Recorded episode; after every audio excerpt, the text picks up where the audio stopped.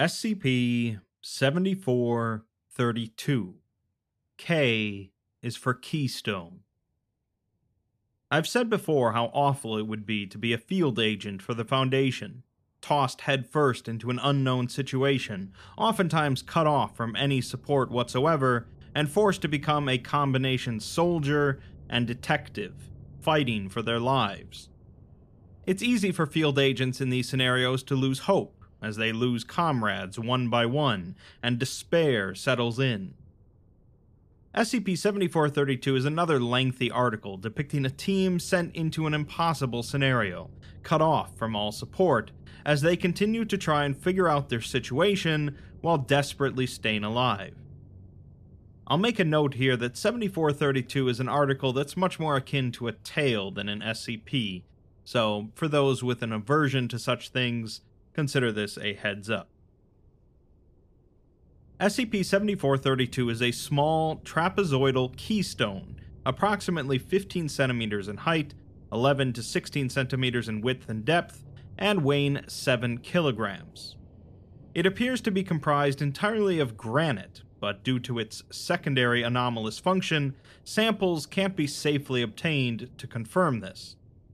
The front face of it is engraved with a triskelion, a Neolithic symbol consisting of three interconnected spirals, surrounded by a ring of glyphs of unknown origin. The primary anomalous property of the keystone manifests when it is held against or used as the keystone of an arched doorway with a functional door. If a subject touches the keystone while imagining a desired location, the open door will lead directly to the location. The only known limitation to potential destinations is that they must possess at least the same three spatial dimensions as baseline reality.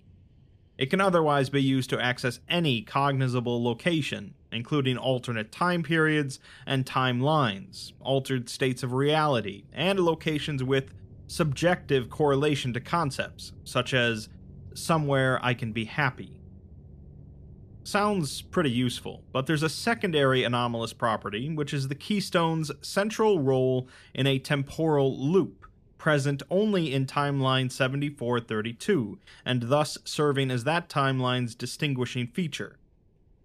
In that timeline, on February 26, 1606, the keystone manifests in a delivery of stone in the Cromwell Street construction yard resulting in its misuse as the keystone for 17 Cromwell Street, London's front entrance. The error is not corrected. On September 9, 1999, resident Adam Lowe returns to 17 Cromwell Street intoxicated and accidentally triggers the item, transporting himself to his hometown of Bingara, Australia. The keystone is subsequently discovered by the Foundation, relocated to Site 115 for containment, and replaced with a non anomalous replica. On February 26, 2188, SCP 23049 undergoes its ninth oblique event while stored at Site 115, coincidentally displacing the keystone to the year 1606 under the exact circumstances of its manifestation. As a result of this, the keystone is never physically created, possesses no discernible origin, and undergoes no permanent alterations across the entirety of its functionally infinite existence.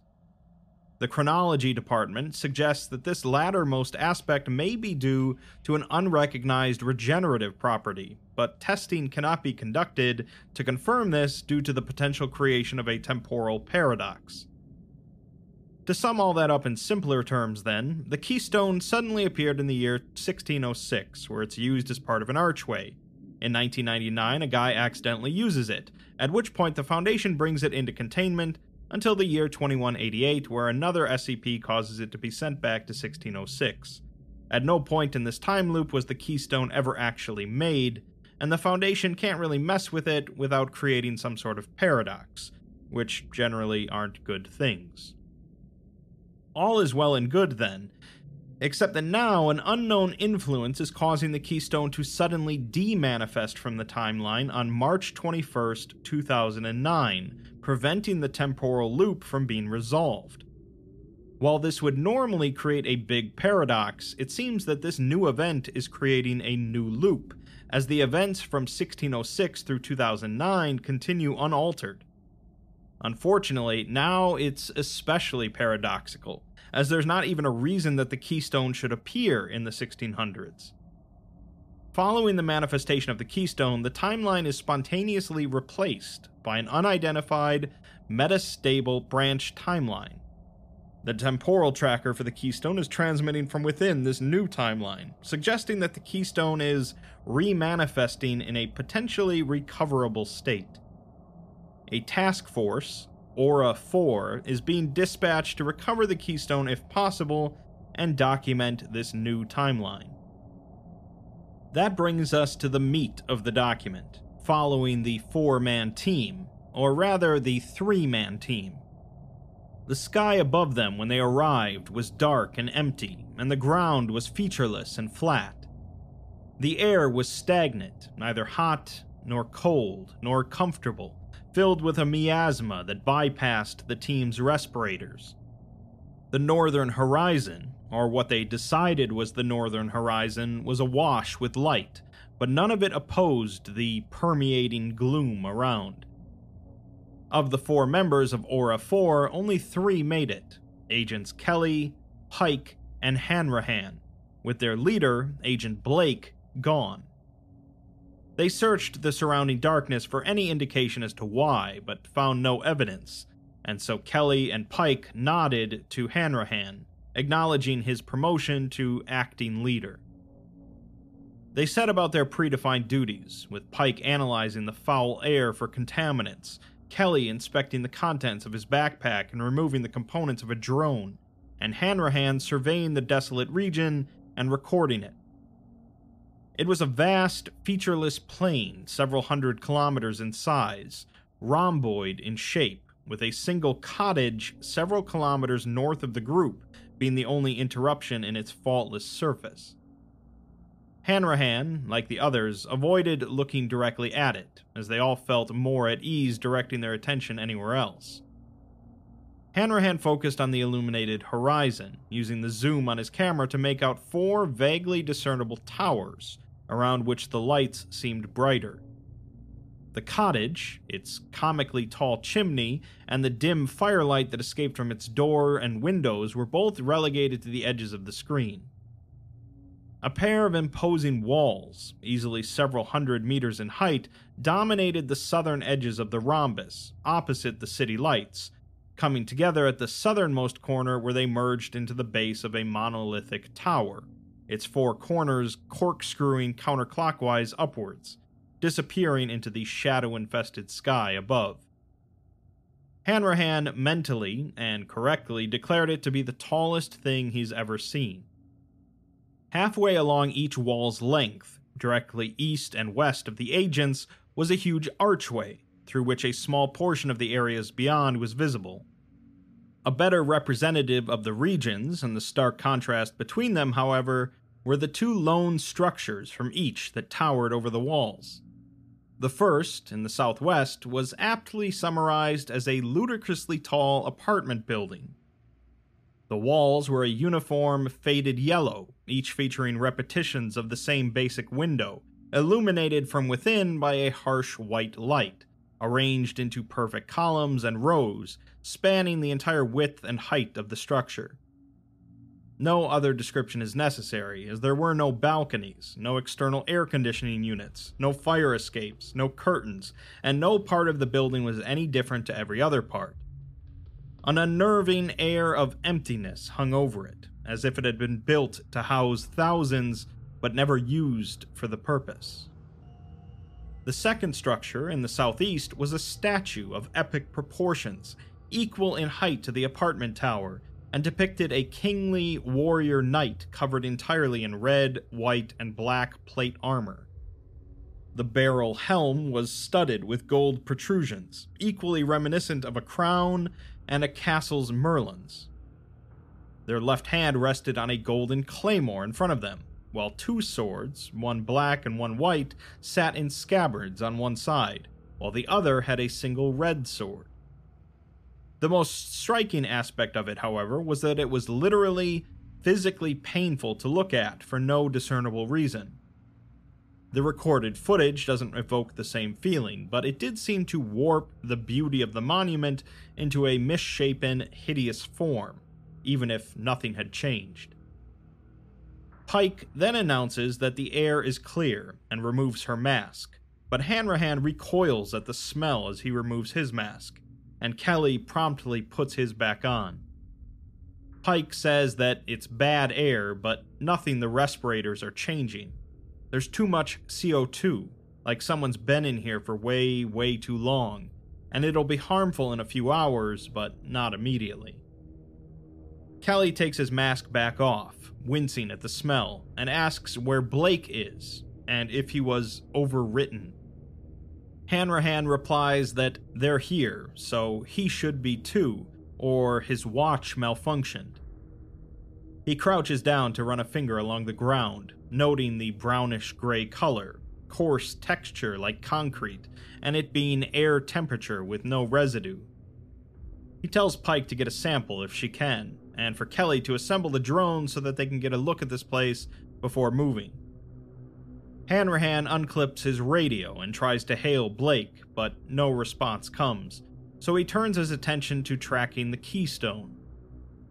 Kelly proceeds to launch the drone, using a computer tablet to control it, while Pike struggles to collect a sample from the ground, managing only a small sliver. Kelly calls Hanrahan over to look at the drone footage, showing that the rhomboid plane is one of three equally sized and shaped areas, arranged into a hexagon. The spiraling tower is at the center, where the two monolithic walls and an unseen third meet together, dividing the three areas. The apartment tower and statue are at the heart of their areas, the former surrounded by suburban sprawl, the latter encircled by green hedges with splotches of brown. The cottage sits in the core of the lightless plain, which the agents try to forget, only adding to the weight of its presence. Kelly then turns the camera to show what lay beyond the outer edges of the hexagon more hexagons, all identical. The scenery tessellated in every direction, endlessly, and all three rhombuses meet with their duplicates at their furthest tips, forming infinite rows of the same repeated scenes a suburban sprawl, a brown splotched overgrowth, and a vast dark plain, with only a single circle of light halfway between the cottage and the tower. Hanrahan points to the light and tells Kelly to keep the camera on it as he proceeds to turn off the group's lantern. The sole light in every dark rhombus proceeds to vanish simultaneously and returns as he flips the lantern back on. Hanrahan narrates into his camera, stating that the region is a hexagon with opposite sides connecting to each other, giving the appearance of infinite repetition. There's no visible curvature, and three walls divide the area into three rhombuses, with parallel faces of each rhombus connecting to opposite sides of a bordering division. Pike looks to the illuminated northern horizon, and Kelly explains that that's the opposite side of the areas beyond these walls. He remarks that he hates these ones, as you can't trust a circle to lead back to where you were. Hanrahan looks to his tracking device and says that that explains these readings, as there's seven signals, all exact matches for the tracker, all different directions and distances, so they're all just the same signal. The team proceeds to check their gear, but Hanrahan notes that the compass doesn't work. But that's not surprising to Kelly, who says that they should set their bearings. Hanrahan looks to the cottage, marking that as north then the tower as south, and one archway as east, the other west. The nearest signal is coming from the southwest, and since they all agree that they have no reason to go north, and all seem to want to avoid the cottage, they proceed towards the apartment tower. As they move, they walk in silence, occupying themselves with their own thoughts. Hanrahan analyzes the situation, already concocting his post action report. Kelly decides what alcohol he's looking forward to, and Pike realizes that her watch is broken. Her watch and the others stated the time and date to be March 12, 2009, 11:23:49 a.m., the exact moment that the keystone disappeared, but 4 minutes earlier than the agents should have arrived. Now the watches were motionless, but Pike realizes that the watches aren't broken, as all other functions work normally, but the time is frozen. They guess that maybe it's due to time dilation, and a second hasn't actually passed yet for them, but Pike suggests to check their tachyon readings. Instead of showing legible, coherent information, however, each watch shows large chunks of the display randomly flickering about, like a graphical glitch. Pike's not sure what they're looking at, as there's something here, and the watches are picking it up as tachyons, but if they are, they're not behaving like how they're supposed to, or they're not tachyons, or it's some sort of interference. Kelly suggests that just the detectors in the watches are broken, and that's why the time is frozen. Pike says that either way, she doesn't think trying to jump out would be a good idea, as they could end up anywhere, or outside of time entirely, meaning that they're stuck here until they find the keystone and use it to get out. Unless, of course, that's broken too. The rest of the journey to the archway was done in silence. Eventually, they reached the archway, finding a curving four lane road, complete with concrete sidewalks, abruptly beginning halfway through the archway, replacing the featureless vermilion brown stone and stretching forward. A pair of two lane roads branched off from it every hundred meters, each corner of which featured a signpost with a green sign pointing in every available direction. But the signs are blank. The streets are flanked on both sides by the same 1950s era suburban house, repeated over and over again with no difference but in orientation. Two floors, the lower dominated by a single car garage, a pair of square, shutterless windows above, looking down on the perfectly mowed front lawn. A white picket fence separates the properties, a gate beside the garage leading along the house to the backyard, which has a single tree. The roofs are all the same dull white, the walls the same faded yellow as the apartment block that towers over the scene, the only different building in the area. It is visible from everywhere, and everything is visible from it. Every house is pristine, as if freshly constructed, lacking any indication of customization or habitation. There are no cars, no bins, no mailboxes, no curtains, no toys, no damage, nothing.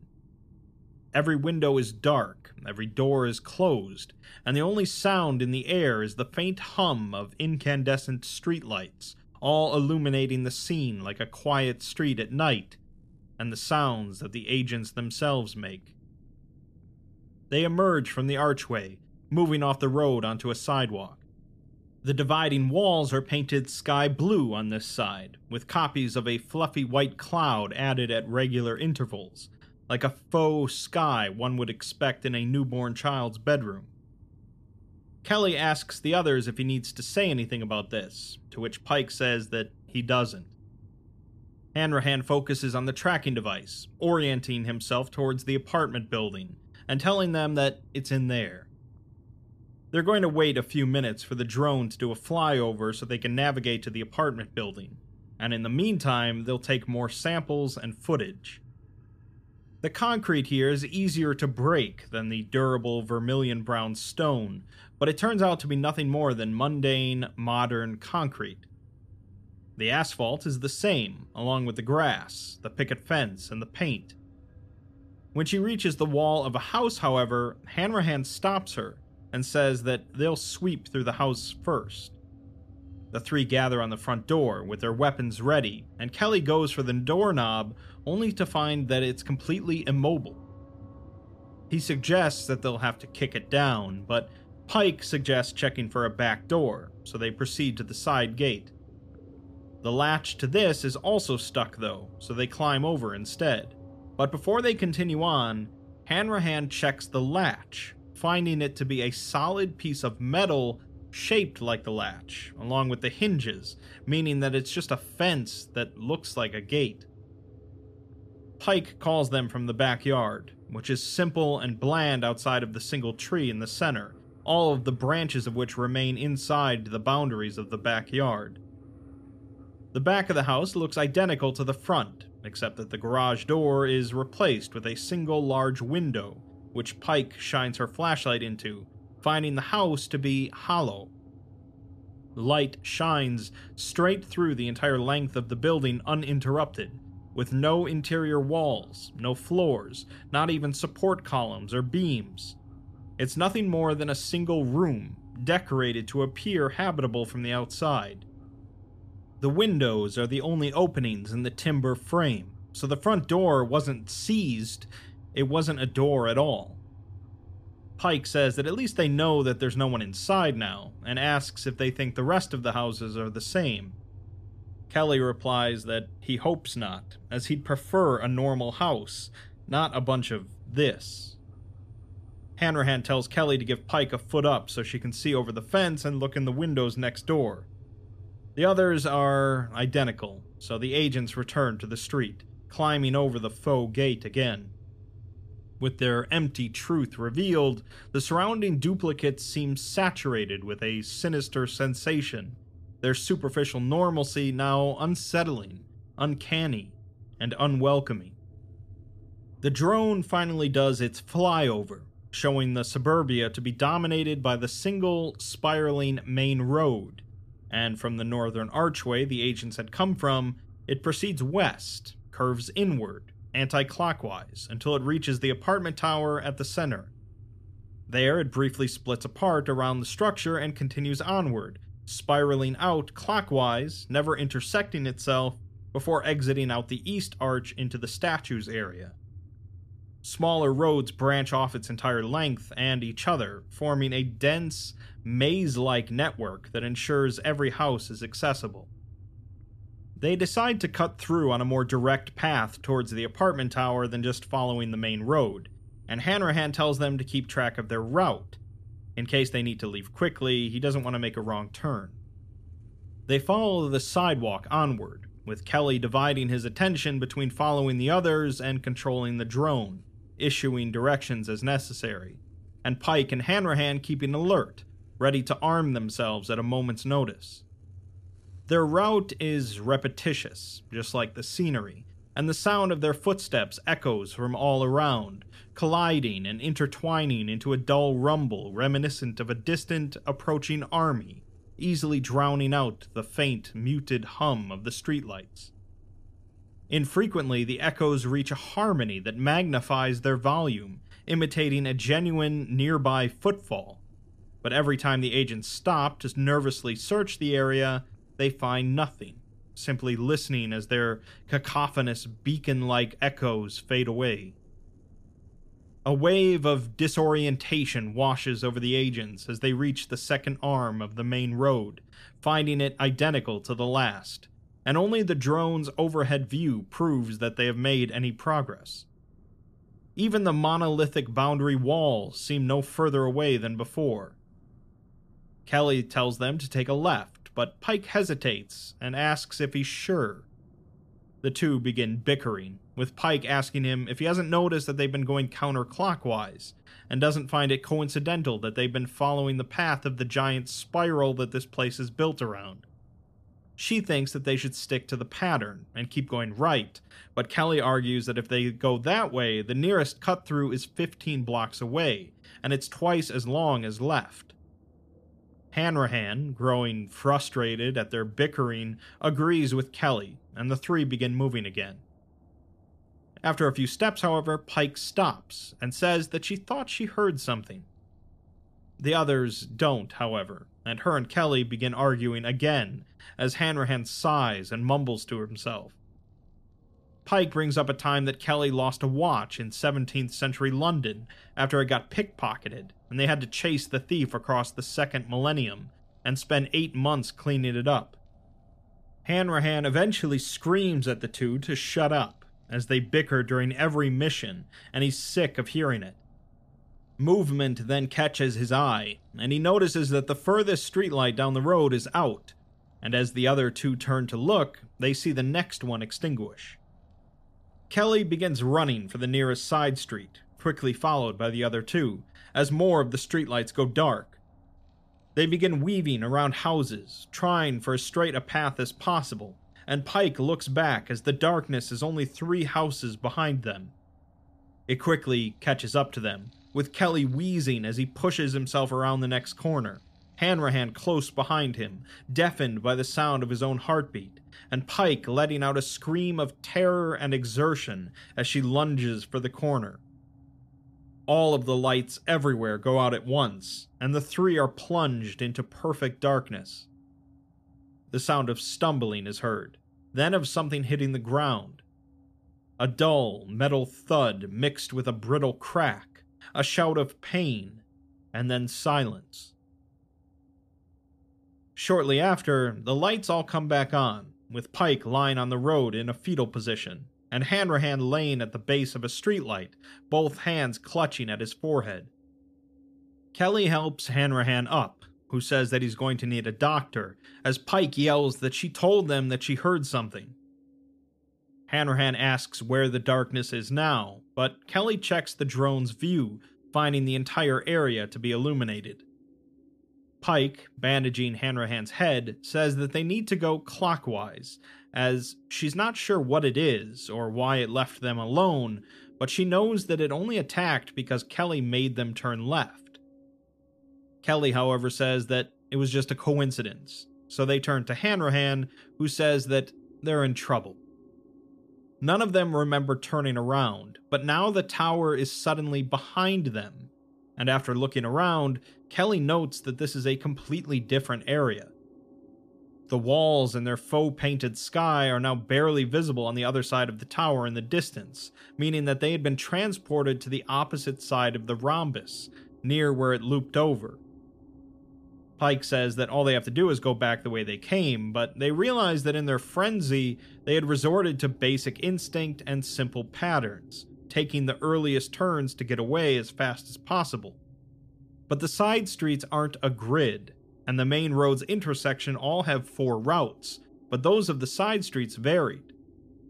In blindly charging towards the first left, how many rights had they passed, all indistinguishable from one they had come from? How many corners had forced them to make the same turn twice in a row, or how many times had they done it willingly, deeming the nearest alternative too far away? How many times had a new road continued in both directions, and how far? How could they tell if earlier memories were getting mixed with recent adrenaline fogged ones? The unwavering uniformity of the place, taken as a crippling weakness in its attempt to appear normal, was instead its greatest strength. A false sense of reliability, drawing them deeper into the terrifying labyrinth of mirrors hidden right before their eyes. Pike asks Hanrahan what they do, to which he tells Kelly to see if he can find them using the drone, as they should be somewhere in the southwest, and watch for any dark areas. Pike, however, stomps over and says that she'll do it, because if he can't spot lights going out, he can't be trusted to fly the drone. Kelly rolls his eyes, but hands over the drone's tablet, and suggests that if they turn off one of the streetlights, they could quickly find themselves. Hanrahan shoots it down, though, as that would give their position away to anything on the tower. Pike says that they should just get moving, back to the main road instead, by moving towards the tower and go anti clockwise only. If they hit a dead end, then they just turn around and keep going anti clockwise, or climb the fences to cut through. Hanrahan agrees, and the three begin moving again, with 20 minutes passing without note. Nothing changes that they notice, with the same uniform houses, closed gates, closed doors, empty windows, incandescent buzzing streetlights, the acrid smell of stale air, echoing footfalls mingled with Pike's intermittent growls. Finding the wandering group was harder than she anticipated, as the suburbs looked completely empty, devoid of any movement. Hanrahan suddenly stops them, pointing to one of the nearby houses, where the gate is open. All three ready their rifles, and Pike searches the surroundings but finds nothing. They give the house a wide berth as they continue, keeping their eyes on it until it's out of sight. Around the next corner, they find the main road, with Pike grinning triumphantly and Kelly saying nothing. They check up and down the main road for any extinguished lights, but find none, so they proceed counterclockwise, and Pike finds them with the drone after less than a minute. She exclaims that they're further away from the tower than when they started, but Hanrahan shushes her and looks over the tablet. He points out where the open gate was and asks if she can rewind the footage, but she can't without giving up the live feed. He points out that the street that gate was on is a dead end, but asks the two of them when the last time they saw a dead end in person here was. Pike doesn't exactly recall and asks if they have seen any, to which Kelly and Hanrahan agree that they haven't seen a single dead end despite there being hundreds visible from the drone footage. They use the drone footage to find the nearest dead end, but when they get there, they find that the street the drone is looking at doesn't actually exist. Hanrahan notes that there are no dead ends, and they just overlap, like the edges of this place. If they review the drone's footage, he expects that they'll see themselves running straight into a dead end, then disappearing and reappearing in another. That's how they got moved, as clockwise, the spiral takes you out, but counterclockwise, you go in. They were running clockwise, so they must have run through a street like this and been sent all the way out. If they go counterclockwise through these, maybe the reverse works and it'll take them straight to the tower. Kelly agrees and immediately sets off down the impossible street, surprising the other two, who ask why he agrees. He explains that the thing living here would have these roads memorized, and if the drone can't see these shortcuts, what else can't it see? The other two get the implication, and all three set off in a jog. Pike watches on the tablet as the three of them disappear as they approach a non existent house. When she looks up, the tower has lurched closer in an obvious change, and the dividing walls have moved to the left. They soon find the main road again, and Pike says that they managed to skip two thirds of the distance, and the next shortcut could take them straight there. Hanrahan starts walking, and Pike shoots Kelly a smug grin at Kelly as she passes him, until she hears a click sound. She spins to look down the street, finding that the furthest streetlight is out. The three bolt for the shortcut, but the darkness is faster this time and quickly gains on them. They manage to make it off the main road onto a side street and see that the lights on the main road behind them are out, but the darkness has stopped progressing. The group heads through the shortcut, causing the tower to lurch closer, now looming over the group, and they stop to catch their breath. Hanrahan tells them that they're almost done, and once they have the keystone and find a working door, they're out, and this place ceases to exist. Let the researchers argue over the footage and decide if the darkness is an embodiment of the human mind or thematic fear, or maybe it was just meant to spook them. He doesn't know, and doesn't care, as once they're out of here, it's someone else's problem. They continue on back to the main road, where it soon expands to four times its usual width, pushing the bordering houses outward as if space itself is being warped. The base of the apartment tower sits in the center of the bulge, oriented towards the distant spiraling tower. There is no island of grass or fence around it, as the asphalt goes all the way to its walls, and it's simply there, dominating the scenery a monolithic nail driven into the heart of the place, bending the world around it to its whims. The walls of the lowest two floors are featureless, lacking the uniform, repeated windows present higher up. The agents approach, with Hanrahan checking the keystone signal and Pike collecting a sample. She notes that it isn't paint on the walls, but rather the concrete is yellow, and she thinks that it might all be one solid block of stone. Even at a closer angle, the windows reveal no new details, nothing but the same harsh light could be seen through them. Hanrahan tells them that the keystone should be at the top, but he doesn't see any way to get up, with no ledges to climb or places to safely attach climbing anchors. Pike suggests that they try actually looking for an entrance, so they head around the tower counterclockwise, finding a single opaque revolving door, too small to fit more than one at a time.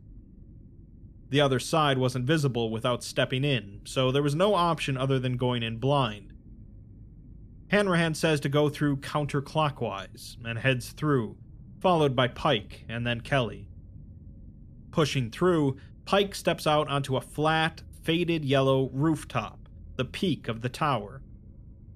From this side, the revolving door is in a freestanding cylinder, and a knee height ledge encircles the rooftop, with small rectangular lights illuminating it. Hanrahan is standing just off to her right, aiming his rifle at the opposite end. Pike raises her own and looks, finding Kelly on the other side of the rooftop, holding a small, misshapen block of granite. He says that he couldn't reach them on the radio, so he just came here to wait, and Hanrahan yells at him not to move as another Kelly steps out of the revolving door. The two Kellys lock eyes, and Pike turns to aim her rifle at the closer one. The one in the distance says that that's not him, while the closer one says that he's Kelly, and that's a fake. Hanrahan asks Pike her thoughts, and she says that she's not sure, before saying, The emerald blade sings in the twilight.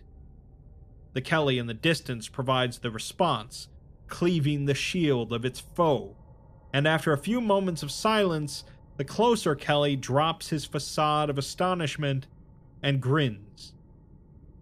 Then it begins charging at the other Kelly, causing Pike and Hanrahan to fire at it. Kelly drops his stone, briefly fumbles with his rifle, and then fires at the fake Kelly. Several bullets from his rifle whiz dangerously close to Pike and Hanrahan. The doppelganger crosses the roof in mere seconds, and Kelly tries to step aside at the last minute to let it tumble over the edge, but it grabs him along the way, and they both fall out of view. Kelly's screams diminish as he falls, and Hanrahan and Pike race to look over the edge, seeing nothing but empty streets far below them. Hanrahan shouts into his radio for Kelly, initially getting no response, until an unknown voice tells them that they have what they came for. It tells them to leave now, and then goes silent. Hanrahan stares over the edge before turning away and telling Pike that they need to move before they end up like Kelly. He then picks up the stone and swears, remarking that the keystone is broken.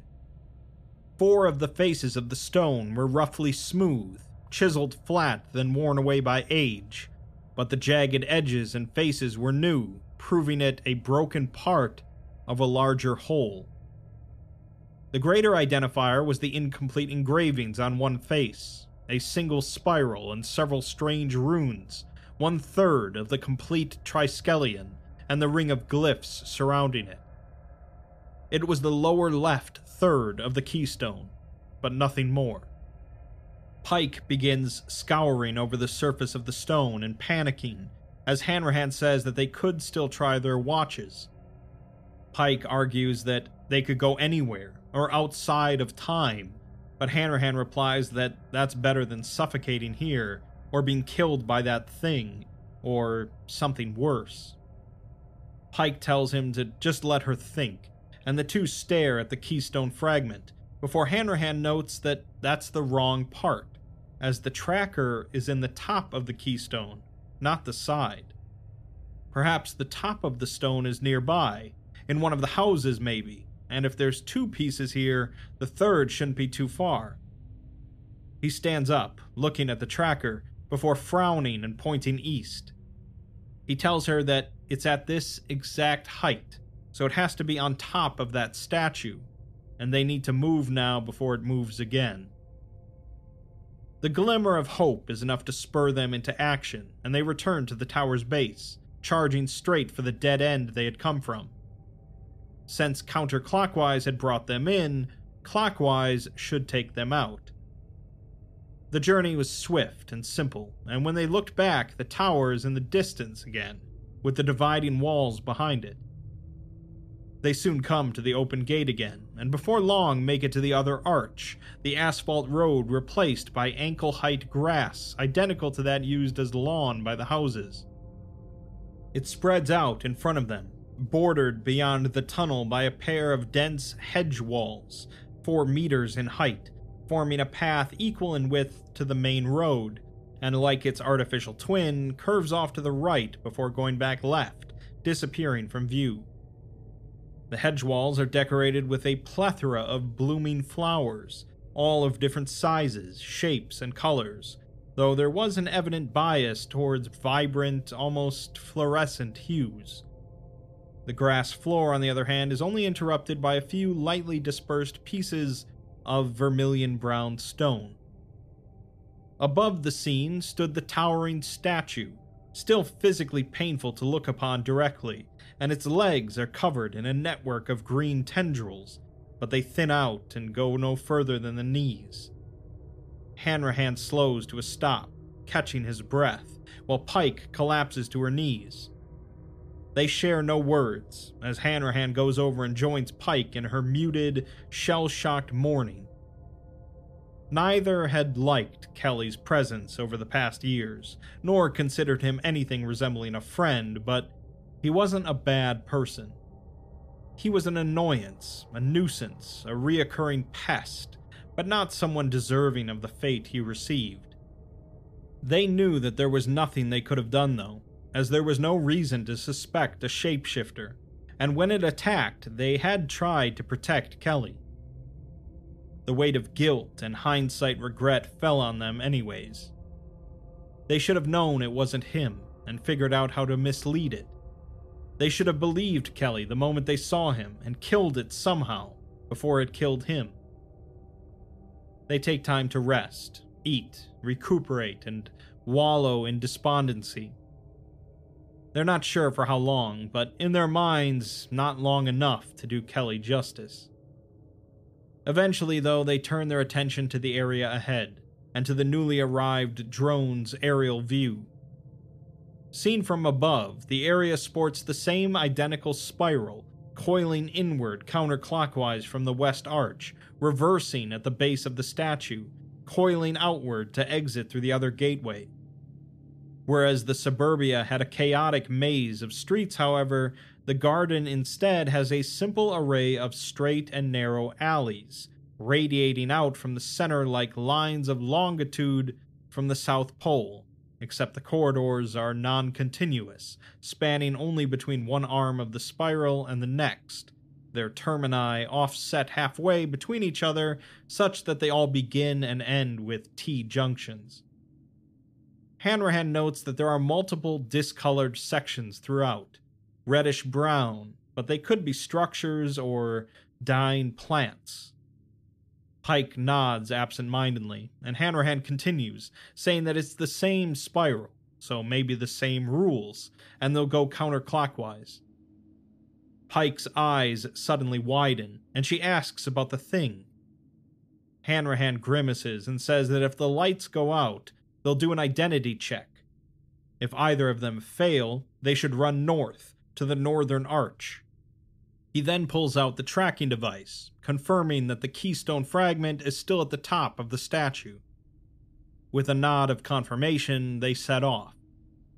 The stagnant air beyond the arch was freshened by a thick mixture of sweet and sour odors, and the flowers, though wildly different enough to be several thousand different species, all bloom from the same singular plant making up the hedge walls, neither a shrub nor a thorny vine, but a strange mixture of both. Hanrahan narrates all this, but Pike takes no samples, as neither wanted to waste time anymore, and feared that damage to the perfectly shaped flora might invoke retaliation from whatever inhabited the place, if anything. The two idly scan over the surroundings as they go, equal parts cautious, bored, and curious, but like the suburbia, the garden sticks to its theme monotonously. Short green grass underfoot, occasional vermilion brown rubble, tall hedge walls on both sides curving smoothly, a steady spattering of flowers across their surfaces, and every 20 meters a pair of lit, enclosed lanterns hanging from protruding branches near the hedge's peaks. They reach the first intersection and turn left, into an almost claustrophobically narrow corridor, barely wide enough for the two of them to walk shoulder to shoulder. Pike keeps her attention on the drone's footage, watching in case they were moved elsewhere in the garden, while Hanrahan tries to watch for threats, finding it increasingly difficult to. The monolithic knight statue fills the visible sky, making it painful to watch the hedge tops, and even otherwise a headache was growing behind his eyes. Suddenly, a half buried stone catches his foot, and he stumbles as Pike bumps into him, causing him to fall face first into a hedge. The impact sends out a short lived shockwave throughout the wall, dislodging a cloud of pollen that fills the air with a light yellow haze, their mouths with the taste of flowers, and strengthened the abounding sweet odor. Pike apologizes as she pulls Hanrahan to his feet, but then the two have a mild sneezing fit from the pollen. He proceeds to pat himself down, finding his radio missing and discovering it sticking out from the hedge, which was pristine and undamaged as if he hadn't fallen and crushed it at all.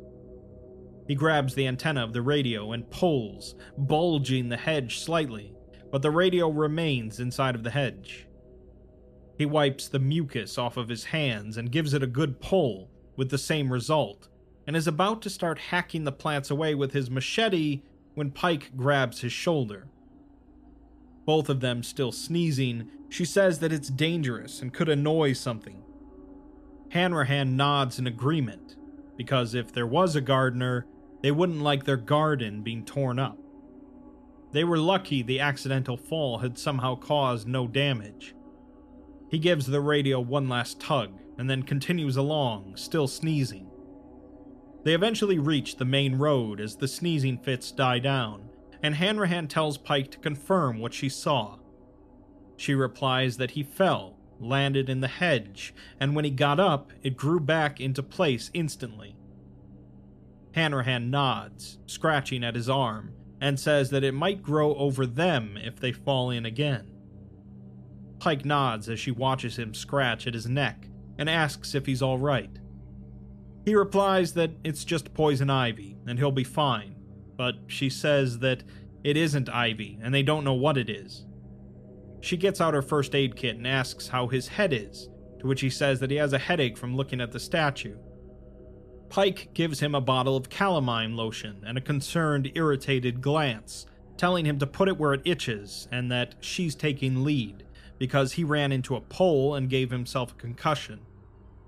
He replies that he doesn't remember that, but she remarks that amnesia is a symptom and asks if he has any nausea, ringing ears, or blurred vision. He says no to all of them and asks if she's sure that he hit a pole. She tells him that that's why he has a bandage on his head, and after feeling it, he agrees with her leading. As a reminder, this occurred when the darkness first hit them in suburbia. He asks her how bad it is, and she tells them that he's going straight to a hospital after this, and to try not to think until then. Once Pike packs away the kit, they set off again, with her in the lead. She keeps the computer tablet in one hand, occasionally checking the feed for any changes, as Hanrahan wasn't fit to handle the duty. Her eyes scour the surroundings, watching and waiting, interrupted only by the occasional extended blink, prompted by an emerging dull ache behind her eyes, which she dismisses as the product of the growing pressure on her. Though the junctions are closer, being nearer to the heart of the garden, the agent's walk is longer, as the archway wasn't equally between two inward leading intersections. The scenery remains the same until they pass the fourth lantern, when something vermilion brown comes into view ahead, dominating the hedge wall. Pike stops, turning her head slightly to listen, before looking back the way they had come and then back to the path ahead. A few moments of silence pass, and she says that it's here. Hanrahan spins to see the road behind them, seeing it to be uniform and unchanged, evenly lit, and turns back at the sound of Pike sprinting away, going clockwise. Hanrahan follows, and as they run towards the evidently artificial structure ahead, Pike's heart sinks as she realizes how horribly exposed they are. In the suburbs, they could take refuge behind fences or in the backyards, but the garden lacked any form of cover whatsoever.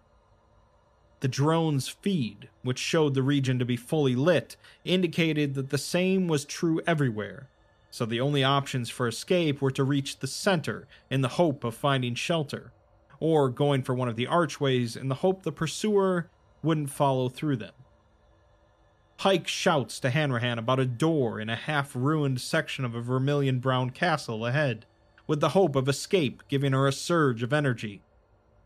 Hanrahan, however, steadily dwindles in pace, constantly looking back, but finding nothing but the same illuminated road behind.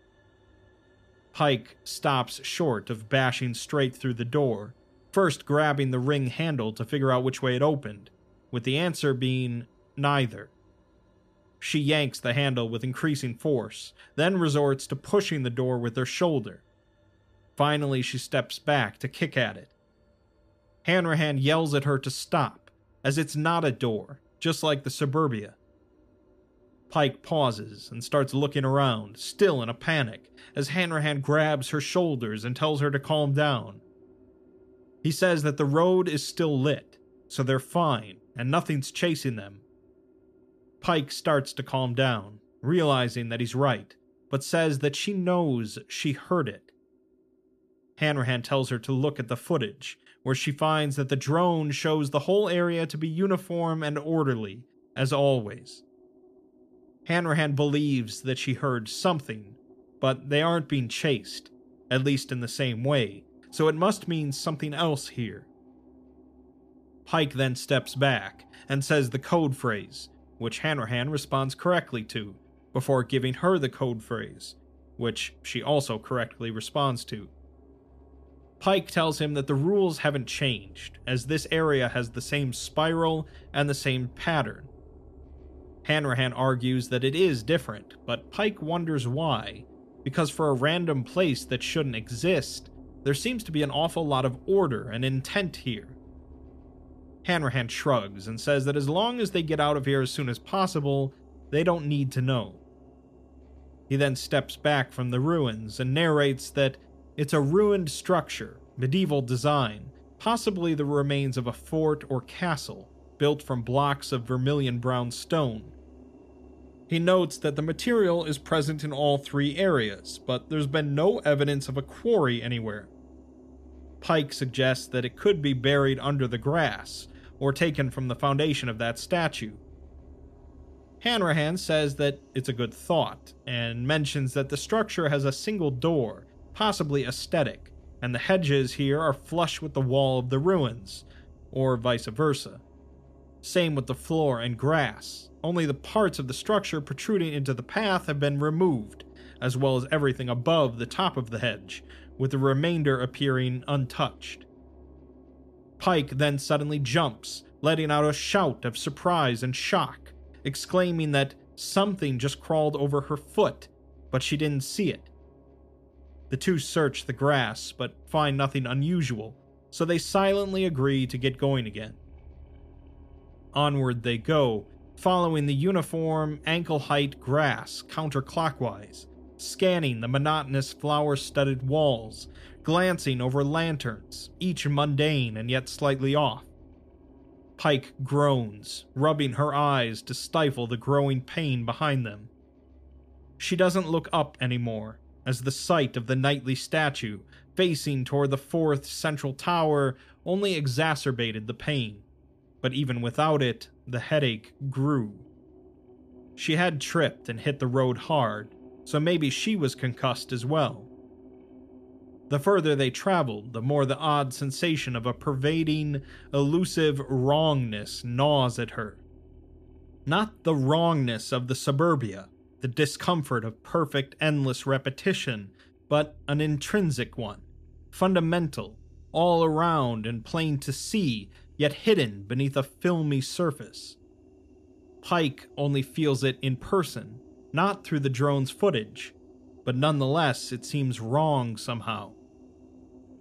They reach the next turn, and she comes to a realization, asking Hanrahan for the compass and a magnet.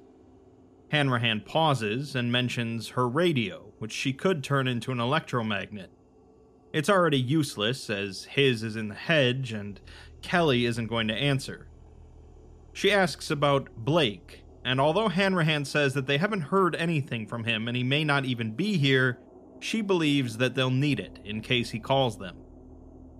They can gut something that they don't need, though, and she pulls out the air purity test, taking one more test with it and finding the air to be the same as before. She opens the device and plucks out a battery and a copper wire, stripping it and wrapping it around a screw counterclockwise, out of caution, and then using duct tape to attach both ends of the wire to the battery's terminals. The compass needle then turns, aligned with the new electromagnetic field. She slowly turns in a circle, watching as the red needle tip turns, passing the numbers on the compass's circumference, her angle relative to the false north. She completes a 360 degree turn, but there was still more circle on the compass to go, noting that there's a total of 400 degrees in this circle. Hanrahan calls it a semiohazard, but she replies that this is everywhere, so she thinks that the geometry is different here. He asks how she knows that it's everywhere, and she shows him that they can't see the lanterns in the drone feed, just their light, and guesses that they're in the extra geometry, the extra 40 degrees, and the camera can only pick up what's in the baseline space time, or whatever. That would explain the statue, which is painful to look at because it's built in a way that they shouldn't be able to see, and it's wrong on the drone footage because they're only seeing what it would look like normally. She tells him not to think about it unless he has to, and the two move on, deeper into the garden.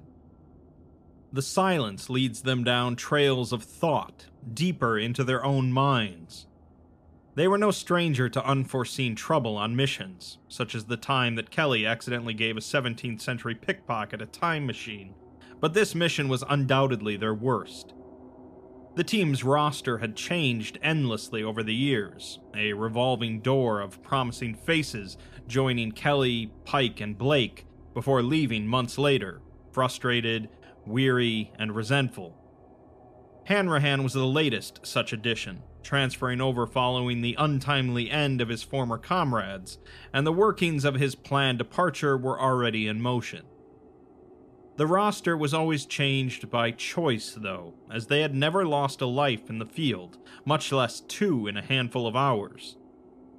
It was a rude awakening, one worsened by the place's unnerving insistence on stagnancy, monotony, acting only enough to remind the agents that they weren't welcome, but otherwise leaving them to dwell in silence, with nothing to focus on but themselves. Was this some kind of purgatory, a place constructed by chance and fractured time, serving as a place of penance, a prison to hope, sundering them from the distractions of their regret, forcing them to dwell on the past, the sins of their actions, feel the full weight of their shame? Hanrahan is rescued from his spiraling thoughts by Pike's scream as she stares in horror at her leg. Blake's arm, holding Pike's leg with a white knuckled death grip, and the upper half of his grizzled face are the only things visible. He looks like he'd been trying to crawl out of the hedge, but the vines had grown back and entombed him, covering his mouth and even venturing up one nostril.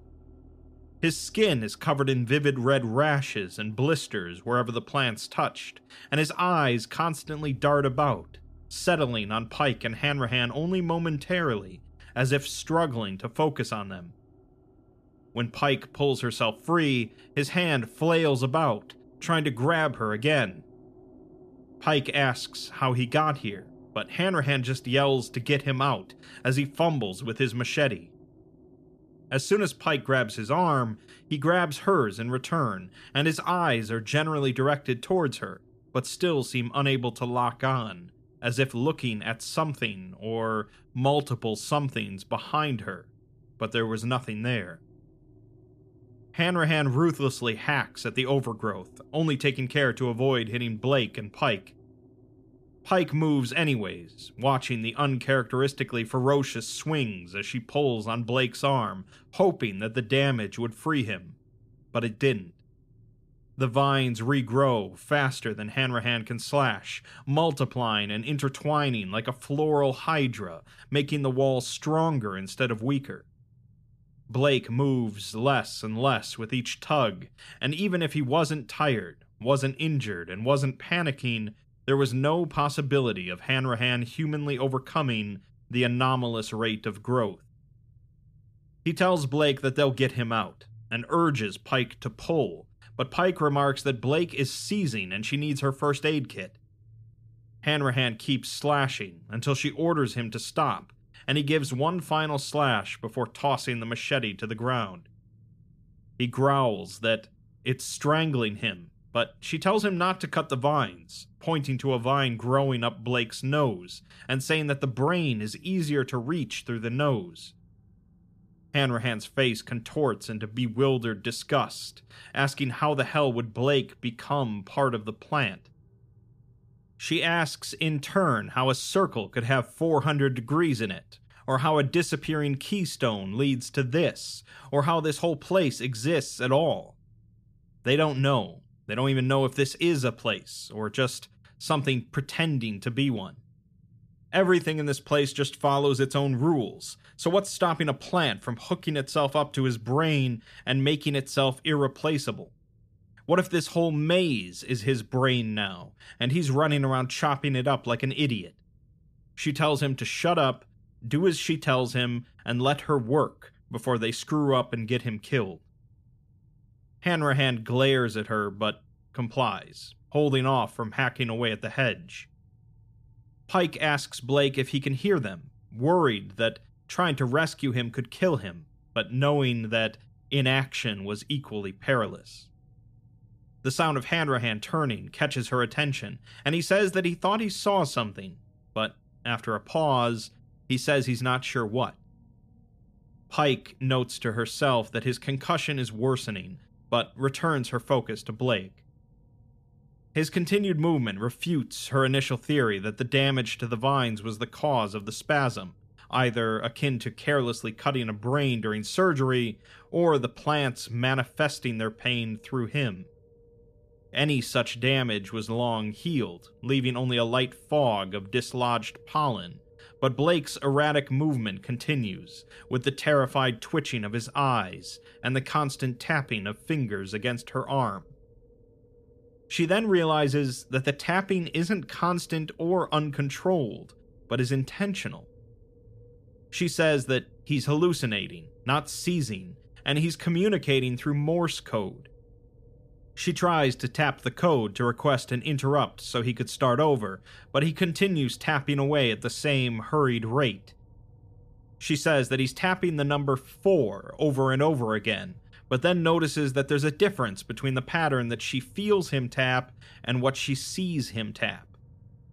As she's trying to translate it, Hanrahan yells her name, and she turns to see him gripping his machete, pointing down the corridor at nothing. She then turns back to Blake, but now sees Kelly's face where Blake's had been. She jumps back in terror, colliding with the other hedge wall and dislodging a huge cloud of hallucinogenic descending pollen. She gasps for Hanrahan to put a mask on, coughing as she stumbles towards her backpack. Her trembling hands search for her respirator mask as she feels the pollen crawl down her throat, into her lungs, where it hatches into billions of ants, hatching within her chest, her arms, her brain. The feeling is unmistakable as these ants skitter forth to conquer her internals, converting her into a nest, and she screams and begins fervently scratching at her arms and her neck, trying to get at the insects within. The insects she can feel skittering, scraping, moving beneath the surface, through her veins, her arteries, her neck, her eyes. She tries to tell herself that it isn't real, but she feels it, clear as day, as truly as the clothes she is wearing or the nails in new wounds. She continues to tell herself that it was just a hallucination, and the ants weren't real, and she hears a roar, a masculine scream nearby. She then hears a click, the accursed sound from before, the hunting cry of that thing that had taken Kelly. She then thinks about Kelly in the bush, his arm out, crying and weeping and sobbing, trapped and suffering because of her. But she tells herself that that's not real either, as that's Blake. Kelly was gone, taken by the shapeshifter, so this is just an illusion. A voice then asks her if it is, and she spins around trying to find the voice. She sees faces everywhere in the hedges, screaming and pleading.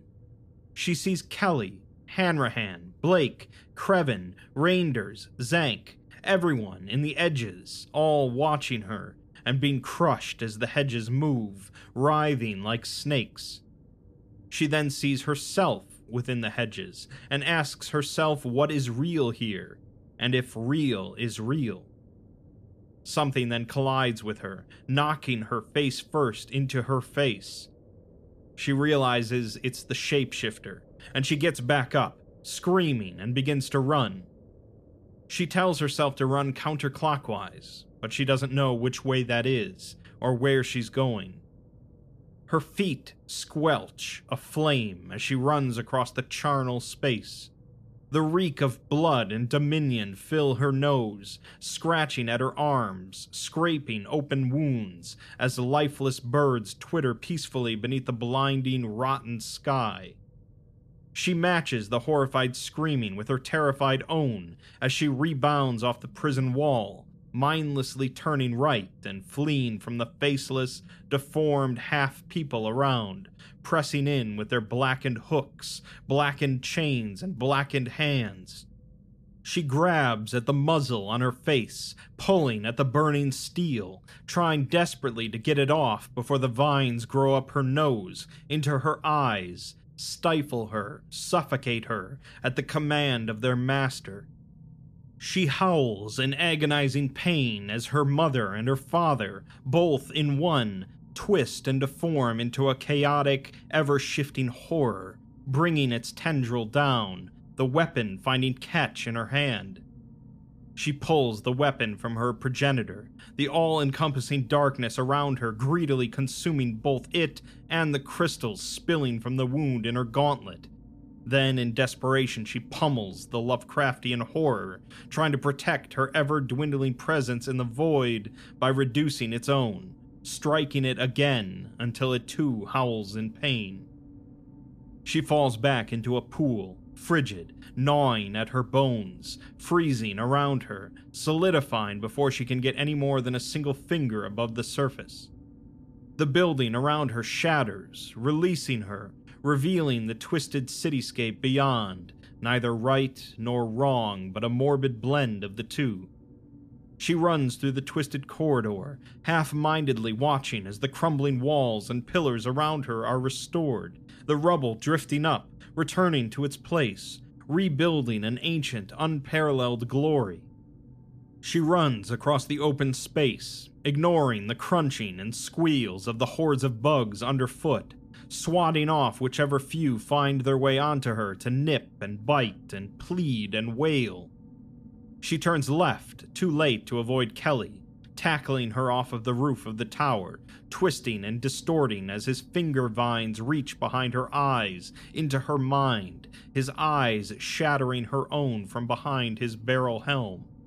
She falls into the darkness forever, her vision filled with an endless counterclockwise spiral, twisting down, or perhaps up, into the infinite, burning like a meteor, a wick, a fuel, burning away the corruption, the insects on her, within her, throughout her, purifying her by fire to charcoal, to ash, the dawning light at the core of the helix rebuilding her, making her anew in a new way, perfect, proper, that blinding light from above, behind its head, speaking to her, calling her, bringing her from chaos to order, perfect, true order, lifting the darkness around her, sculpting the void into earth, into grass, shaping the howling, hateful silence into rustling bliss, peace, growing the world around her, fixing it, building it as it should, to her will, its will, the right will,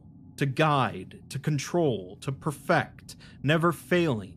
The light becomes too bright, too great, and she lifts a hand to block it out, but it simply moves, insistent on disturbing her, stabbing into her eyes, her headache. Pike groans, reaching out and grabbing the light, finding Hanrahan's hand. He asks her if she can hear him, and she tries to answer, but something is on her face, cold and plastic. She realizes it's the respirator mask and reaches to take it off, grunting at the piercing pain in her hand. She blinks as she looks at it and realizes that it's bandaged with two missing fingers. Hanrahan takes off her mask and he apologizes as she sees the machete, bloodied, laying in the grass behind him. His face is bloodied as well, with a broken nose, black eye, and bleeding lips.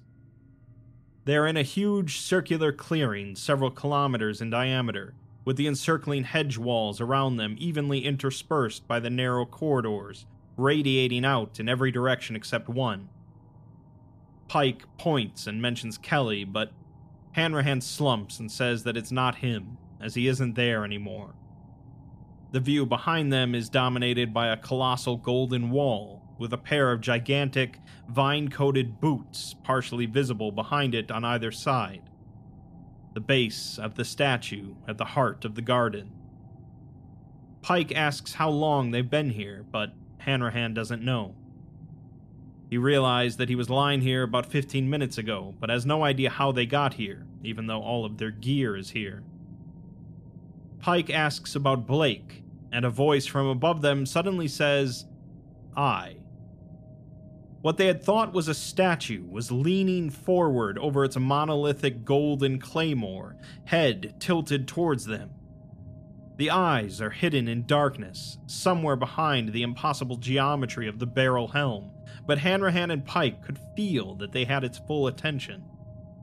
Pike asks if it can hear them, and it says that it can, calling them by name and causing them to wince. They ask its name, to which it says that it is the king, and Hanrahan nods before bowing, which Pike copies. Hanrahan thanks it for bringing them here, but asks why. The king responds that it saw their attempts to deface its garden, and Hanrahan immediately apologizes. A resounding, repeated booming fills the air, as the king is apparently chuckling and it says that it is not angered, as their futile attempts to defy the order of this place have been amusing and nothing more. Pike asks what this place is, and it says that it's a home, a prison, a triskelion. Pike comes to a realization and picks up the drone tablet, showing it to Hanrahan. She explains that the spiral starts at the arch, coils inward, then back out, comes through the arch and then does the same. It's a triskelion, and everything is built around it. Hanrahan removes the first keystone fragment from his pack and says that it's counterclockwise, just like on the fragment, and she was right. This place isn't random, it's linked to the keystone. Pike turns the camera to the north, following the connected paths, and the cottage and its firelight come into view. Both agents immediately turn their heads away, and Hanrahan asks where the spiral is in the first area. The king responds that it is there, just concealed. He then asks who this place is a prison for, and the king explains that it's for the interloper, who they have met twice now, and all that follows their designs to disrupt the way of things and tear them down. The king enforces the order all things should follow, defending and cultivating it here until it can do so itself. That is why it permits their defacement of its work. Pike remembers Kelly and asks the king if they can rescue him. The king shakes its head and says that he belongs to the interloper now.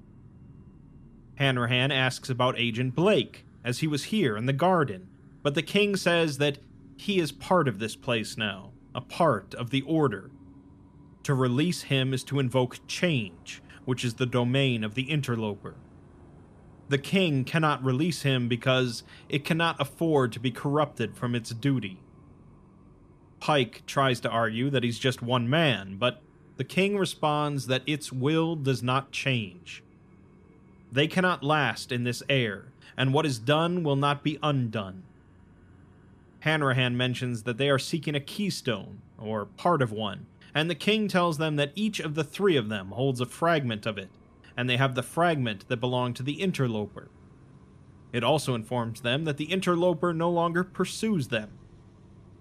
Hanrahan asks the king if it too has a piece, which it does, and if it would be willing to relinquish it. The king says that it would, for something of equal or greater value, as such is the order of things here. Hanrahan begins digging through his backpack for something when the king informs him that it wants his life. The two freeze in silence before Hanrahan tries to argue that a piece of stone isn't worth his life, but the king interrupts him. It says that it has heard all they have said here and knows of the keystone's importance. His life for her life. He will stay so that she may take it and leave. Pike asks if they can come to another agreement, but the king tells them that its will does not change. They will agree to its terms, or they will wait until they reconsider. Pike tries to argue that it can take Agent Blake, but the king is adamant and will only accept Hanrahan's life for the fragment. A few moments then pass until Hanrahan turns to Pike and tells her to finish the mission. She turns to him, horrified, exclaiming that he can't seriously be considering this. He says that he's not, as there's nothing to consider. Neither of them can leave without it, and both of them can't stay. He tells her that he's not going to make it anyway, as his head is pounding. He's still seen things and can't think. She's the only one left that's well enough to get out of here, so it has to be her. He couldn't save Kelly, and couldn't save Blake, but he can at least save her. Pike looks up at the king and tells it to take her instead, but it says no, at which point Hanrahan shouts that he accepts. He feels the change immediately. An immense, dense weight, the likes of which he had never felt before, falls on his mind. He knows instantly that he had just agreed to something that he couldn't break, or bend, or abuse, or avoid in any way. Hanrahan knows, completely and incorruptibly, that he can never leave this place without the bidding of his master, the king. Pike stares at him, mortified, with tears welling in her eyes. This is another person she's failed, another life lost, another weight on her conscience, even if unfairly so. Hanrahan tells her to finish the mission and put the keystone back where it belongs. The king then lifts their right hand from the claymore's pommel, palm up, and kneels down on one knee, snapping and uprooting the dense vines on its boot. It lowers its hand to the ground, tilting it, and the keystone fragment tumbles down, landing on the grassy ground and rolling along to stop at Hanrahan's feet, intact and undamaged. It wasn't the top fragment, but the right side, and Hanrahan hands it to Pike. The king returns to its original posture and says that she has what she came for. Pike tells it that this isn't the right piece, before pausing and mentioning that the king said there were three of them. The king responds that they hold the fragment she seeks and points northwest towards the cottage. Pike tries to ask the king if it would speak to them for her, but it just says that they are expecting her. Hanrahan catches Pike before she collapses and feels a twinge of shame from the fact that he was glad to abandon Pike at this point, knowing that the only place left to go was the cottage to speak with the inhabitant. As much as he tells himself not to, relief continues to well up. He tells her to finish the mission and that she can do it because she has to. Pike takes her time preparing for the final leg of her journey, sorting through Hanrahan's backpack with shaky hands. She takes his camera, hoping to complete the recording, and the tracking device, in case the third piece somehow moves again. When she checks, though, the signal is coming from the northwest. She decides that the third inhabitant must have been on the move the entire time, distributing the broken keystone while the agents unknowingly followed. She adds his ammunition to her own. Useless, since everything around her is invulnerable, but it was at least a hollow comfort. She leaves his food, though, as a final meal to enjoy, if he can, before his existence is erased by the place's undoing. Hanrahan gives her one of his identity tags, and they embrace. Neither can change the inevitable, nor deny the misery to come. But unlike Kelly's passing, they make the parting as positive and complete as they can.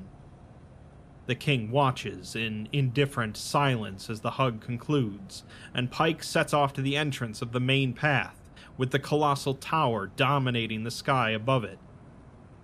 She looks back repeatedly, unwilling to leave Hanrahan behind, but unable to prevent it.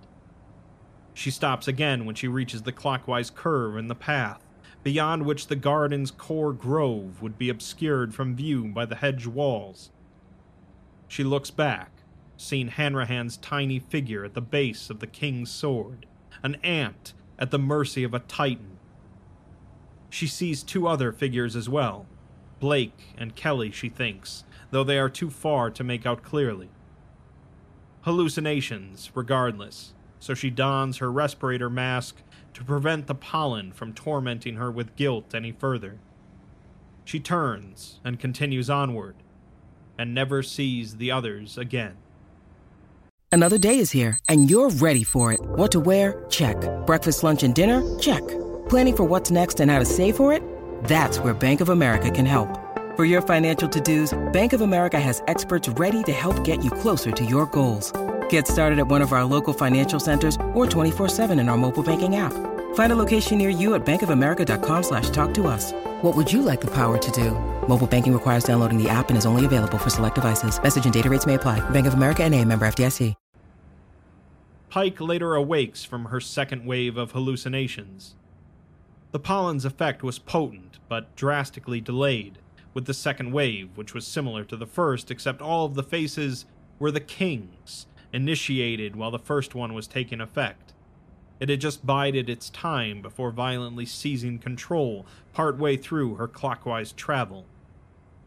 She sits up in the grass, organizing her thoughts as her mind sifts the unreal from the real, wincing as she puts weight on her wounded hand.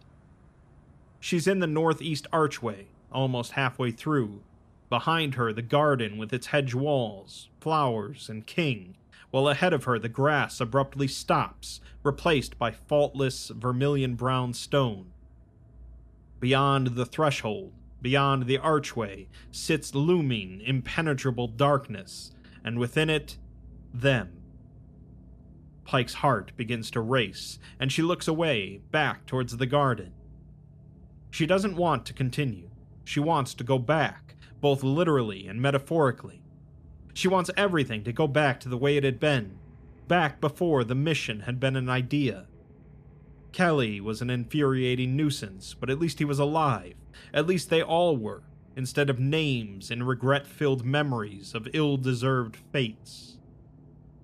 Thus begot the literal desire to backtrack to the king, demand Hanrahan and Blake's freedom, forcing it if necessary, and then continuing on to the southeastern suburb, find the interloper and kill it, torment it in revenge, and then either rescue Kelly or at least confirm his end before going northward. But it was only a pipe dream, as what could she possibly hope to accomplish with what she had? She had nothing that was of any value, influence, or consequence in this place, and the king and the interloper were beyond harming. She couldn't even damage the landscape to any meaningful extent. She slumps, as the only meaningful thing they had accomplished after hours of wandering and turmoil was obtaining two pieces of the keystone. Three lives for two pieces of rock, and what felt like a lifetime's worth of misery and regret. She recalls Hanrahan's words to her of finishing the mission and thinks about her two options as she eats some food. One, she could suffocate to death as the excess carbon dioxide in the barely breathable air was taking its toll, poisoning her blood. She had predicted that it would take hours before they outright lost the ability to breathe, but between the broken clocks, adrenaline blurred memories, and timeless hallucinations, she had no idea how long ago that had been. Two, she could finish the mission, follow Hanrahan's last command, and do the very thing they were here to do press on into the plane, find the third inhabitant, take their fragment by whatever means, and then leave using the complete keystone. This would restore the timeline, erase this place, kill Hanrahan, Kelly, and Blake, but save billions.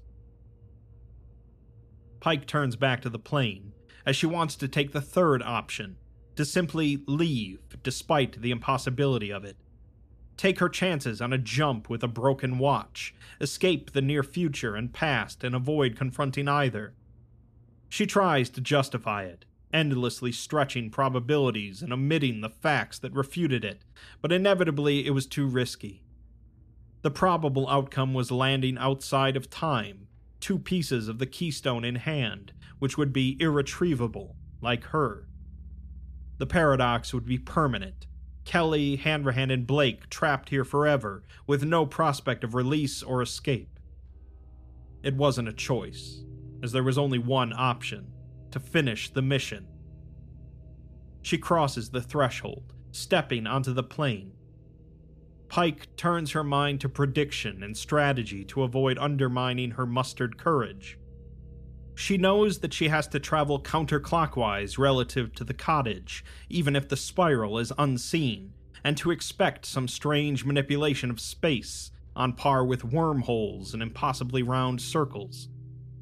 She thinks about the monotonous, duplicated suburb, stalked by the malicious, face changing interloper, and the organized, self repairing garden ruled over by the obstinate, monumental king chaos, and order, embodiments conjured up by a fractured world, locked in another archetypical conflict for supremacy.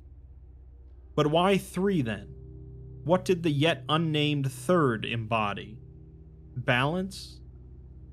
She stops at the edge of the archway with the cottage hidden in the darkness, the firelight extinguished. Pike uses her flashlight to search the nearby ground for any clues for the unseen spiraling main route, she knows that she doesn't need to find it, as the agents had gone straight for the West Arch when they arrived and encountered no trouble for doing so, but the fact that it was hidden perturbed her. Both the suburbia and the garden were well lit, displaying the pattern to the sky, and if the plane embodied balance, a blend of chaos and order, why did it lack what others had? Why was its part of the Triskelion not plain to see? Finding no clues, she marches northward into the darkness before her shouting mind could dissuade her. She wonders if there's a link between the denizens and the areas. Three of each implied so, but reflection disagreed, as the garden matched the king, a product of its orderly will, but the interloper's suburbia was just as ordered and predictable. It was not something befitting a chaos deity, which surely would have sculpted it into a cacophonous, shifting mess. Rather, the suburbs seemed better aligned to balance, the organized, predictable repetition representing order, the unexpected wormholes and intrusion of the interloper resembling chaos, which would leave the plane and its inhabitant as true chaos. But no, that made less sense, because if the third was chaos, the king's hated antithesis, why would the two be on friendly terms? The third had passed through the garden, spoken with the king, St. Pike was expected, and even given them a gift, a third of the keystone. Nonsensical behavior between mortal enemies, and furthermore implied that the king hated balance more than pure chaos. Her thoughts wander elsewhere, pushed in dark directions by her growing yet uncertain proximity to the cottage.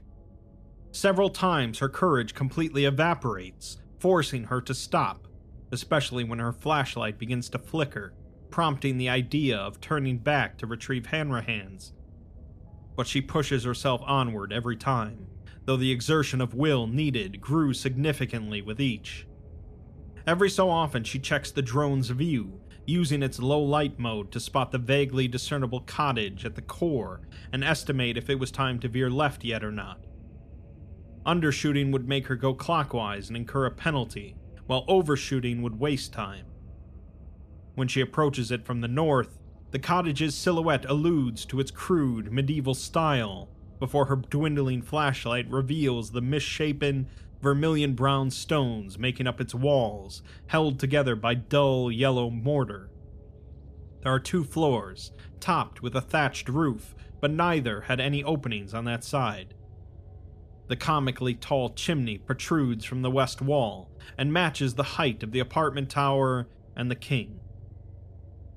Pike moves counterclockwise to the building's southern face, which features four shuttered windows, two on the upper floor, both closed, and two open on the bottom, with a single arched doorway between them. It is the only door in the entire combined region that works, evidenced by its sitting open a foreboding invitation to enter. She goes in, almost screaming when the dark interior of the cottage is suddenly lit up by a blinding light from outside. The vermilion brown stone outside is glowing, but not all of it, only portions. A wide stretch went directly south toward the central tower, but curved right a distance away. Pike looks at the drone's view, seen a giant glowing spiral filling the otherwise black plain. The glow vanishes, leaving Pike's dying flashlight as her only source of light. With trembling hands and unsteady legs, she surveys the interior. A rough wooden staircase dominates the north wall, leading upstairs, while the west wall is taken up by the fireplace, where a few red and yellow embers still glow among the black charcoal and white ash. There's a wooden table in front of her, with four handmade chairs around it, the nearest askew, as if offered to her. The rest of the room is bare, but Pike searches the surroundings again, still trying to identify the elusive theme so she could twist it to her advantage. She then hears a creaking sound from above her and follows it with her dimming, dwindling light slow, protracted footfalls towards the staircase as her light goes out. She hears the first stair creak, then the second, and the third at the same patient pace. Then a faint, soft footfall on stone, followed by a pause, and then a voice speaks, greeting her and saying that they have been expecting her. Pike says nothing, and though she can't see it in the darkness, she closes her eyes nonetheless. The entity tells her that she has been walking for a long time now and bids her to take a seat. She does as instructed, her trembling, bloodied hand finding the offered seat and sitting without adjusting it. The two share another moment of silence, and the entity says that she has questions, and it will answer hers if she answers its. Pike nods, and the entity tells her to ask her first question. Pike thinks to herself in silence, and when the words finally come out, they are strained and croaky. She asks it what it is. The entity replies that it is the end, the mirage of the destination and the goal. Pike furrows her brow slightly, still confused, and opens her mouth to speak again, but the entity stops her. It says that she is an agent, like Agent Hanrahan, Kelly, and Blake, and asks what they are agents of. There's another short silence as Pike decides her phrasing before responding that they are of the chronology department and they manage history. The entity replies that they keep it in order and correct it when things change. Pike pauses again, as she doesn't know the entity's alignment and doesn't want to risk alienating it. Instead, she asks if the entity will give her the third piece of the keystone. It replies that For a price, it will, and asks her to confirm that she keeps history in order. After a protracted silence, the entity says that it answered her question honestly, so now she must answer its. The silence drags on for a little longer before Pike replies that, yes, they keep it in the order it should be in, and fix it when it goes wrong. Another silence falls until the entity says that she may ask her next question, but she replies that it may go again the entity asks what order history should be in, to which she responds the way it goes unaltered, without things being changed by outsiders. She, in turn, asks it what it is the end of, and what is going on here.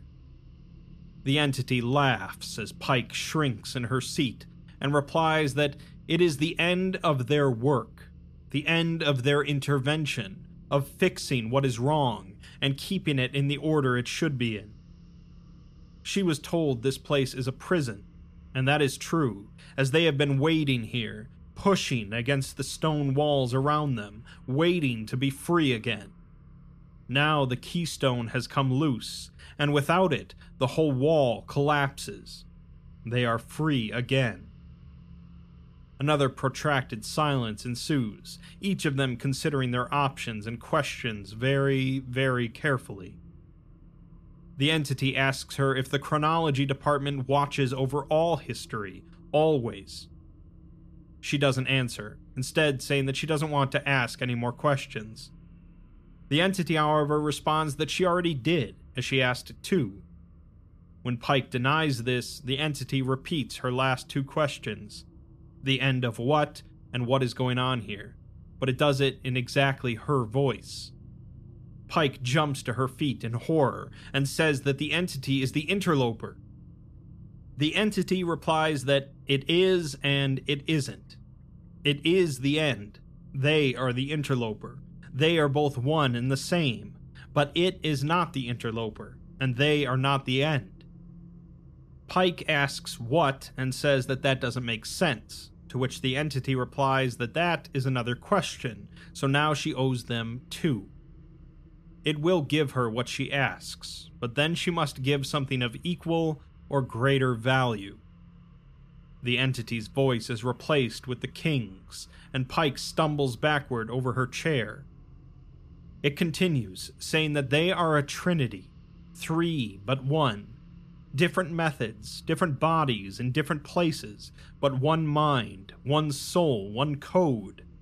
Order, the order all things should obey, that they obey unerringly, warped as they are to be in this chaos endowed existence. What is true for one is true for all, and there is no difference between them. The three are designed to disrupt the way of things, to tear them down, to enact change, to change them from chaos to order, tearing her weak facade of order apart so that the king can rebuild it into true order and protect it from the corrupting chaos that permeates everything without them.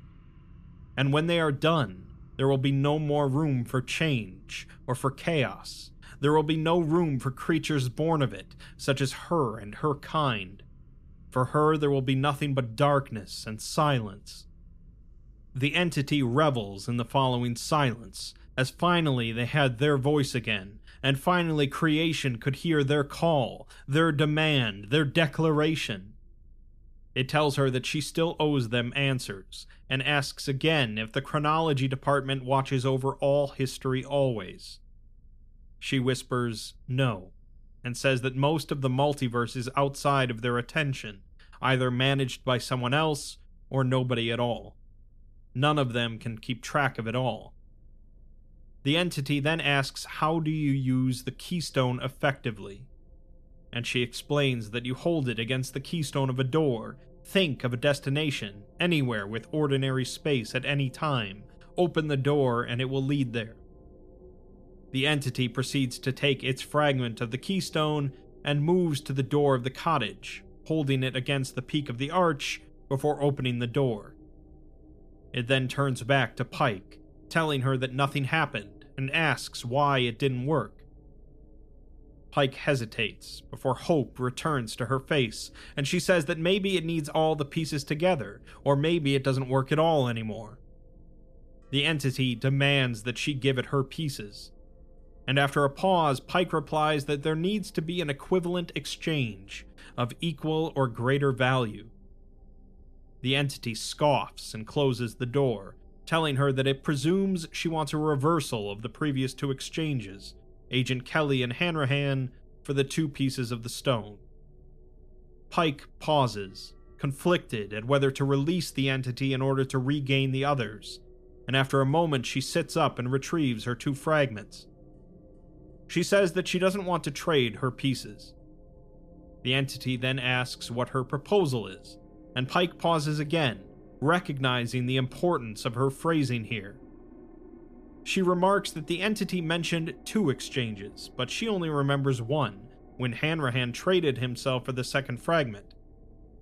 She realizes that it's referring to Kelly, and that it traded the first fragment of the keystone for his life, even though they never agreed to that.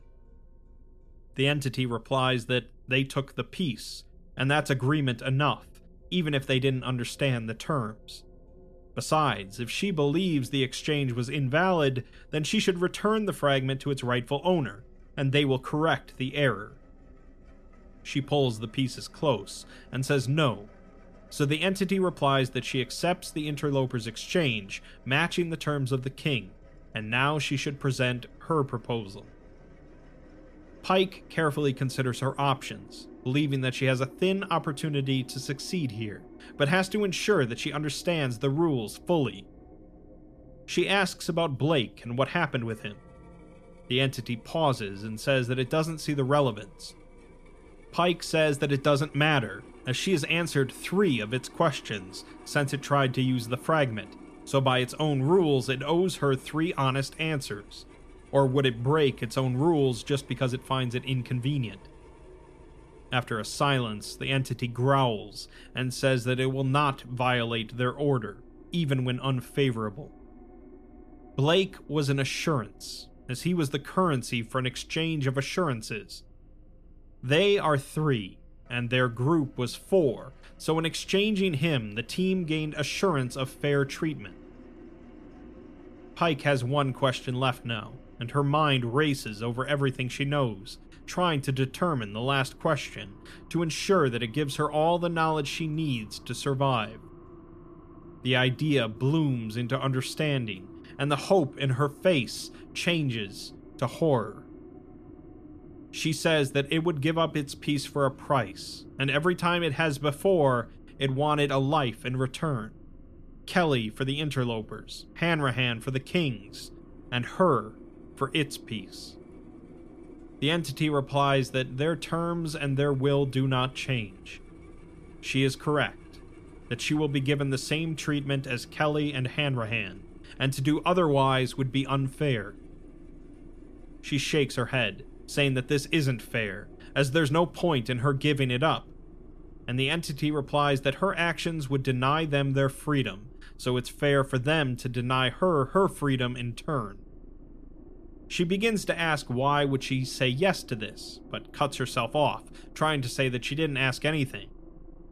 The entity, however, replies that there is a grace period she could use. Pike tells it to explain, but it says nothing, so she phrases it as a question instead. The entity replies that Kelly and Hanrahan were permitted to transfer their possessions to a successor, and if they possessed an equal opportunity, they would be permitted to use the keystone, during her three minute grace period, only if they are able to match her actions to access elsewhere by equal means. Pike gets up, setting her two fragments on the table and taking off her watch. She turns away to check the tachyon readings, showing it to be the same garbled nonsense, so it would likely still eject her out of time if she used it. But the keystone would be accurate, so she could open a gateway to the chronology department and send the keystone through.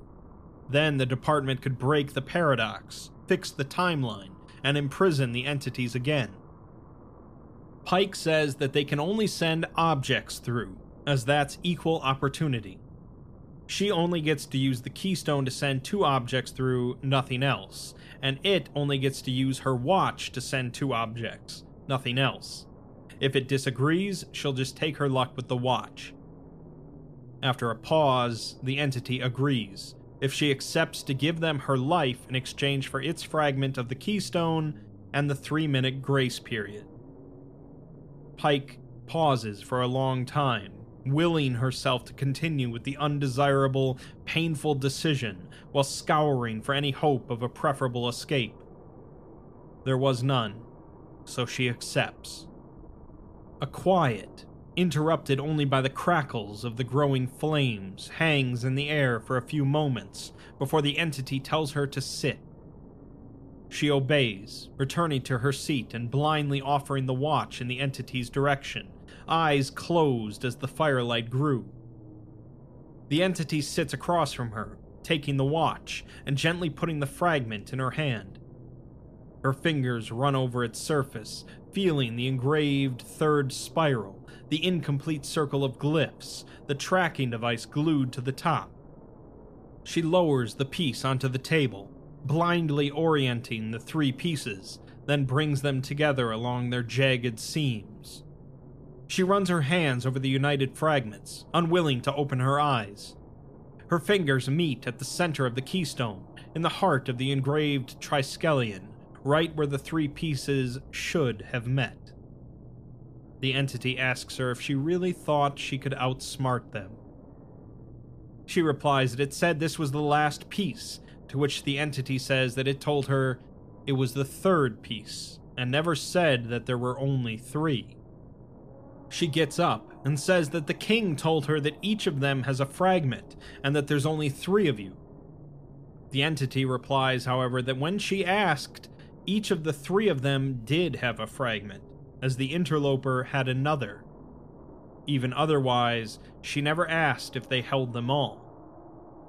Pike tells it to give her the fourth piece, at which it laughs and says no, she tells it that she can't use the keystone without it, so it has to give it to her, as that's the deal. The entity responds that the deal was that she be allowed to send two objects using it, but there was no assurance that she could actually do so. Pike says it's equal opportunity, so it can't use the watch if she doesn't get to use the keystone. The entity, however, says exactly and crushes the watch. It never wanted to use the watch but only wanted to ensure that she could not. Pike despondently says that this isn't fair, as there's only three of them, so why would they split it four ways? The entity replies that there are four shapes in a triskelion three shapes, and the triskelion itself, a shape in its own right. Three spirals, three areas, three members the suburbia in the southwest, the garden in the southeast, the plain in the north, and the counterclockwise tower in the center of everything. It tells her that she was given the assurance of fair treatment, that they would exchange with her, not simply take, but in turn, they took the assurance of victory. No matter how many came, only three of the team would wander to ensure that they would not lose their freedom again. The door then opens, and the interloper and the king step in, closing it behind them. They take the rest of the fragments, and the interloper holds the keystone against the doorway's peak, this time genuinely imagining a destination somewhere beyond the chronology department's reach. Though sundered and separate, never to regain the combined form that locked them away, the fragments are reunited within the shared grasp each behaving as the whole, and the keystone heeded their will. The king opens the door, and sunlight shines in. Pike whispers another question Why? And the interloper tells her that they did it to learn. Thanks to her, they leave with knowledge knowledge of their foes outside, the chronology department, though they do not know that the entities exist knowledge that they can be avoided, and that there are others, too. She would not have told them this willingly. The king steps to the doorway and tells her to open her eyes, but she shakes her head. It says that she is going to die. Her actions are of no consequence, and it is simply affording her an opportunity to see the end. Another long silence ensues as tears roll down Pike's face, and she turns her head aside and opens her eyes to see the firelit staircase. She tries to find a loophole, a workaround, an escape. She notices the end's shadow cast across the table and, in a panic, closes her eyes tight again. The end tells her to look at it, but she shakes her head again. Slowly, unwillingly, however, she turns her head back to face it, as nothing can defy them, and she opens her eyes. So, in the end, the team was pretty much doomed from the start, as the entities had planned everything out, not to mention they knew all the rules from the get go. It's a fairly grim ending, as there's really no hope for Pike left, and the entities now get to go beyond where the chronology department can reach them, which can't be a good thing. I often like to describe the horror genre as one where the primary goal of the piece of media is to invoke horror and in the consumer. After all, that's the name of the genre, and what separates it from the often similar but different thriller genre. I also like to say that there's a certain subgenre of horror that I call despair, as that's the primary emotion that the media hopes to invoke in the consumer. These pieces of fiction are generally much sadder in the end than most horror pieces, as characters are left with no hope of ever getting out of the situation. Perhaps the chronology department will come up with some way to rescue Pike and Hanrahan, but in stories filled with despair, much of the point is that there's really no hope left.